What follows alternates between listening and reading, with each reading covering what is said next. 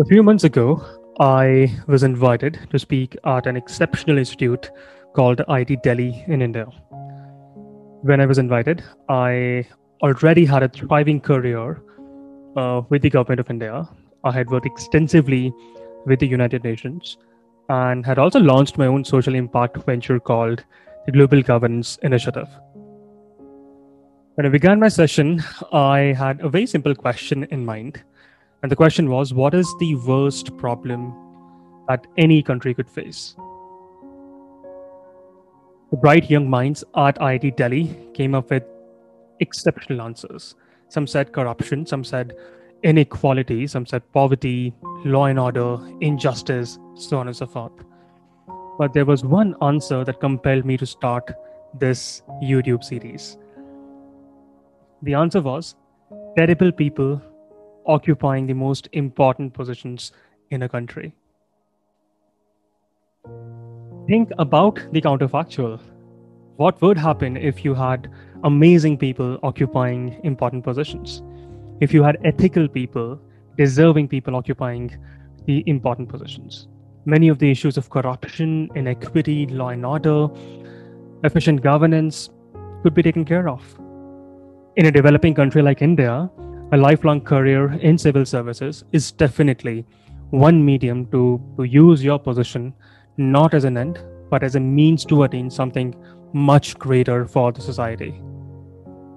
In 1996, um, the southern state of Andhra Pradesh in India was on the streets with a begging bowl and did not have the money to even pay for regular salaries.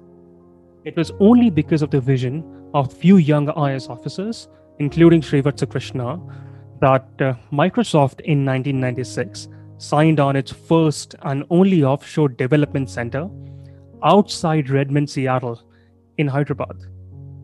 The rest is history on how the IT revolution took place there and transformed millions of lives, not just in Andhra Pradesh, but in the rest of India. In 1994, there was an outbreak of plague in Surat. Uh, it's a city in Gujarat. 2.5 million people were likely to be affected, and there was almost a complete breakdown of all municipal services, including waste collection and water. It was only because of one IAS officer called S.R. Rao, the city got back to its feet within three years, so much so that Surat was amongst the cleanest cities in the world, not just in India. The point is extremely simple here. If you have exceptional people occupying important positions, your country will transform. And a lifelong career in civil services will provide you with that opportunity. My goal is to ensure that all the transformative people appear for this exam at least once in their lives for all the right reasons. I absolutely agree that there is immense sunk cost, opportunity cost, frustration, anxiety associated with the lengthy exam pattern of civil services. And if you somehow fail the exam, it gets extremely difficult to justify those gap years to your MBA school or the next employer. But there is a way to navigate that failing in civil services does not mean that you will lose all your chances to work with the United Nations or McKinsey or study at Harvard or even work at Government of India. I have done that. Many of my friends have done that. Uh, and they were recruited to work laterally within the Government of India. All of that is possible.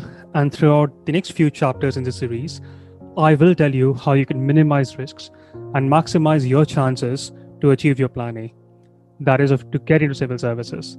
And if somehow that does not happen, how you can pivot your career in the world of social impact. I will also be conducting a few YouTube live sessions to answer all the questions that you might have for me on the comment thread. In this UPSC series, I do not wish to talk about the regular strategies or coaching institutes or book list. All of that is widely available I would rather talk about how to leverage the gap years to the best of your abilities as you kickstart your UPSC journey. So that even if you fail the exam, you are able to navigate a successful career in other exciting professions. Your plan B should be something you would have attained had you cleared civil services. In the end, In the end, I would leave uh, you with the words of one of the IAS officers who inspired me to pursue a lifelong career in the world of social impact. In the meantime, subscribe to this channel and press on the bell icon to get notified when I upload the next video. I wish you all the best, and I really hope many youngsters watching this series attempt the exam without any stress and anxiety and become ethical leaders of tomorrow. Good luck, stay safe, and take care.